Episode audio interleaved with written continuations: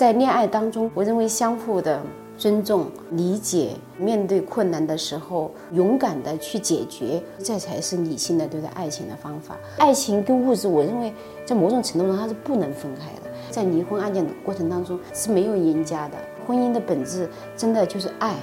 就是包容，就是理解，就是责任。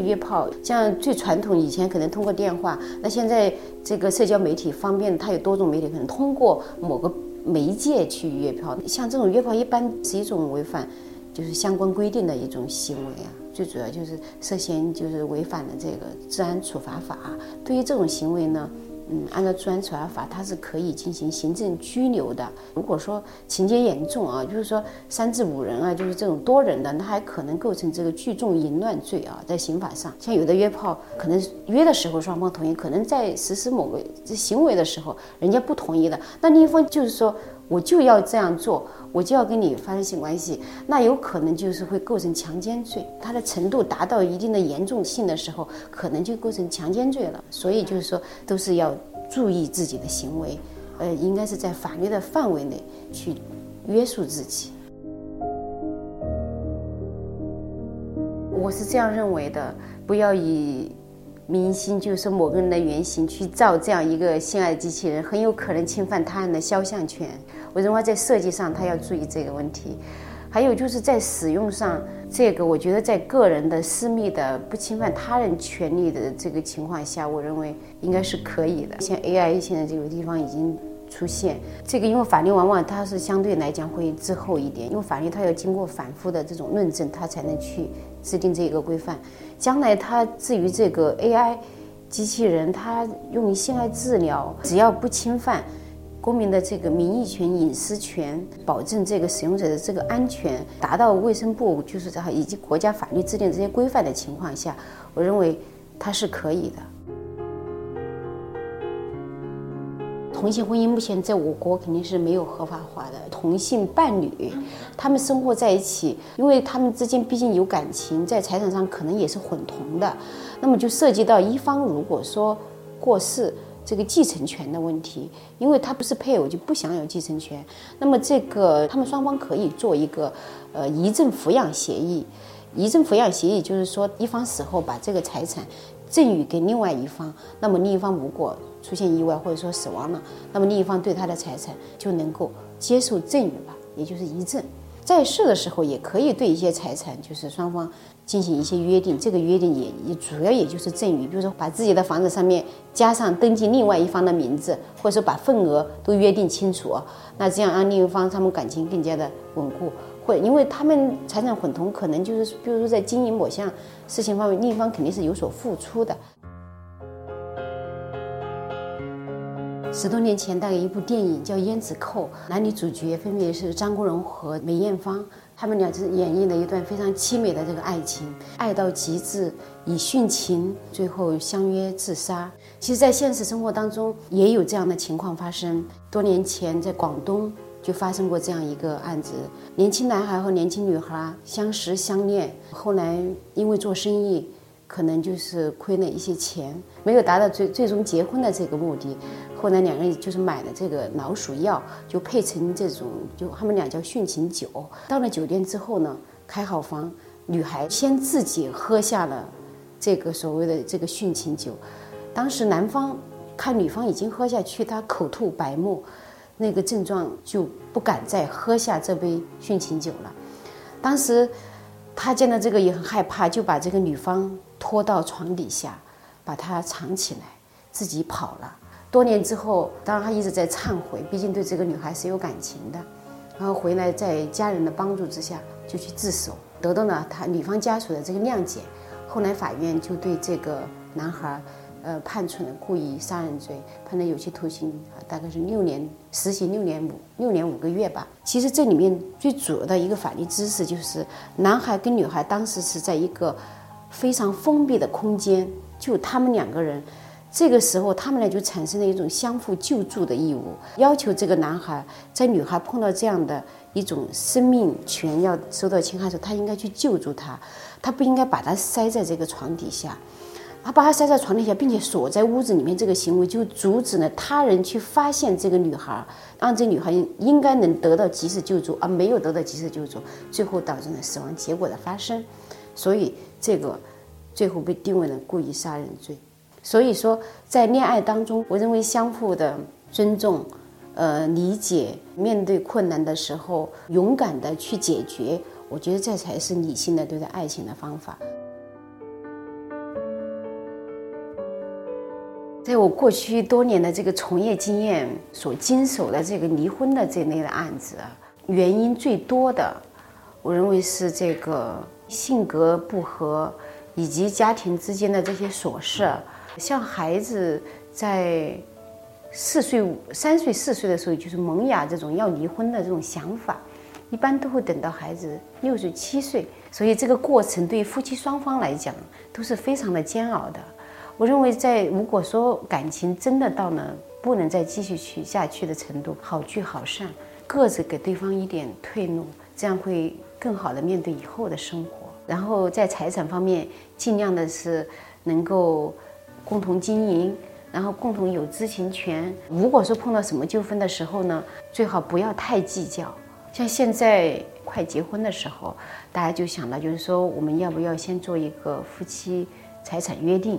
婚前的或者婚内的都可以做一个约定，这是大家在观念上是发生的变化。实际上，我觉得这个也很符合现在这个社会发展的，我觉得是一种非常理性的方法，而且是维护维系婚姻一个非常好的良方。夫妻财产约定这一块，婚姻法也规定的很明确的，婚姻法第十九条对于这个夫妻财产约定，可以对婚前财产、婚内财产都可以进行约定，分别所有。就是说共同所有或者分别共同所有，比如说打个比方吧，男方要把房产赠与给女方，那最好是能够去加个名儿。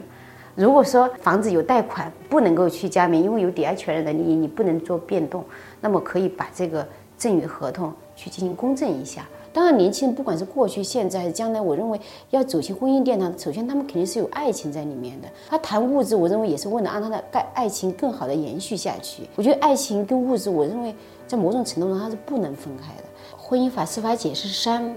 呃，第七条吧，对于父母，呃，全额出资给子女购买不动产，然后登记在出资人自己子女名下，就是说。呃，男孩跟女孩结婚，父母全资给这个男孩买的房子登记在这个男孩名下。那么女孩跟他结婚，那这个房子还是属于男方的个人财产的，跟女孩没有关系。还有另外一条就是说，婚姻法司法解释第十条，就是婚前一方购买的不动产登记在自己名下，婚内就是共同还贷，有夫妻共同的共同还贷。那么这个在离婚的时候如何处理？那么这个一般司法人就是说是。协商处理，协商不成的话，法院一般会把这个房子判给登记一方，然后登记一方给另外一方折价款。因为在这个里面当中，用夫妻共同财产还的贷款这一部分，它是属于这个夫妻共同财产的。那唯一的就是说，如果说这个男方发生意外不在了，那女方只能基于配偶权去继承这个房子。但继承它有这个第一顺序继承人是父母、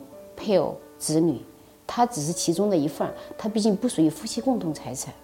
它是区别是很大的。比如说，嗯，婚前一方婚前购买，婚内共同还贷，或者说纯粹就是一方婚前购买付的全款，然后登记在自己名下，那这个显然就属于一方的婚前个人财产。啊，如果说是婚内共同购买，然后呃登记在。双方名下，那这个显然也是夫妻共同财产。婚内共同购买登记在一方名下，那么这个也算夫妻共同财产。婚姻关系存续期间，一方取得的财产，根据婚姻法这第十七条，它也属于夫妻的共同财产啊，因为有婚姻关系。现实中是比较常见的，就夫妻婚内共同购买，然后共同还贷，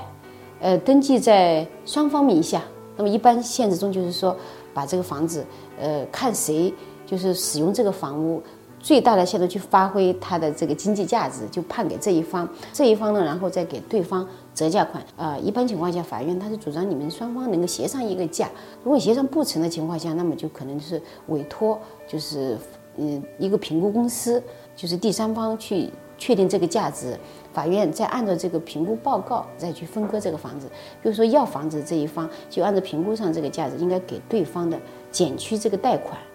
呃，减去这个尚余尚未归还的这个贷款，然后呢，呃，再给对方计算折价款。还有那个贷款呢，是要这个就是房屋登记那一方继续偿还。因为你贷款没有还完的情况下，你是不能变更名字。一般就是主张把这个房子呢给这个主贷人登记的那一方，然后呢由这个主贷人给另一方折价款，把这个贷款就是去掉，因为贷款算共同债务嘛。当然了，这个实际呃具体最后给多少，他可能还要参考一些其他的因素，比如说谁对这个房屋的贡献会大一些，呃，比如说这个前期的这个首付可能是我向父母借的，我的出资会多一些，我的贡献会大一些。那么有的夫妻在这个审理过程中就很愿意在法官的主持之下达成一个调解协议，那么就愿意把这个房子就是赠与给自己的子女，双方都没有意见，这是可以的。而且这个是如果写进调解。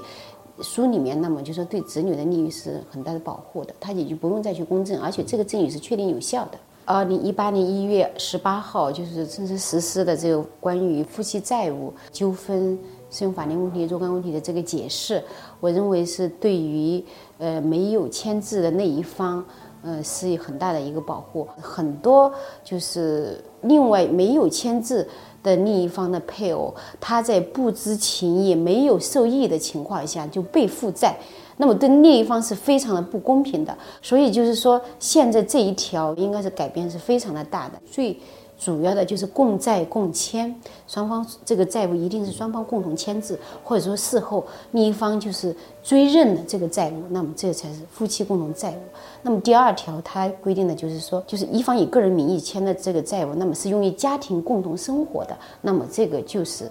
呃夫妻共同债务。如果说债权人认为说这个钱用于夫妻共同家庭生活了，去举证；如果说配偶一方认为说不是的话，那你自己可以举证。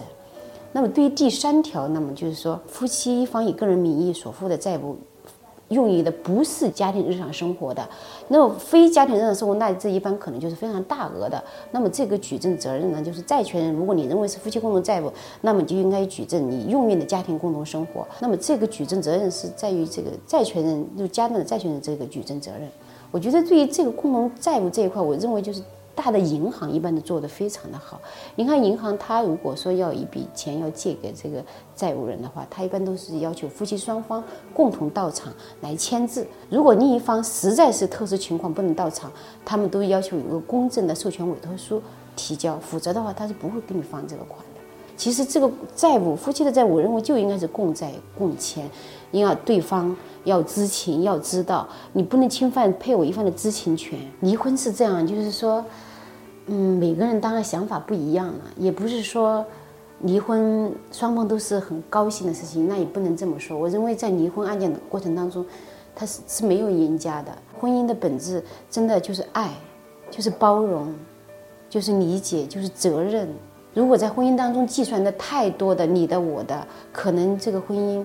真的最后可能会出问题。我觉得家真的是讲爱的地方，不是讲道理的地方。分享薪资。影响思考，我是一颗 Talks 讲者秦雪花，祝大家情人节快乐。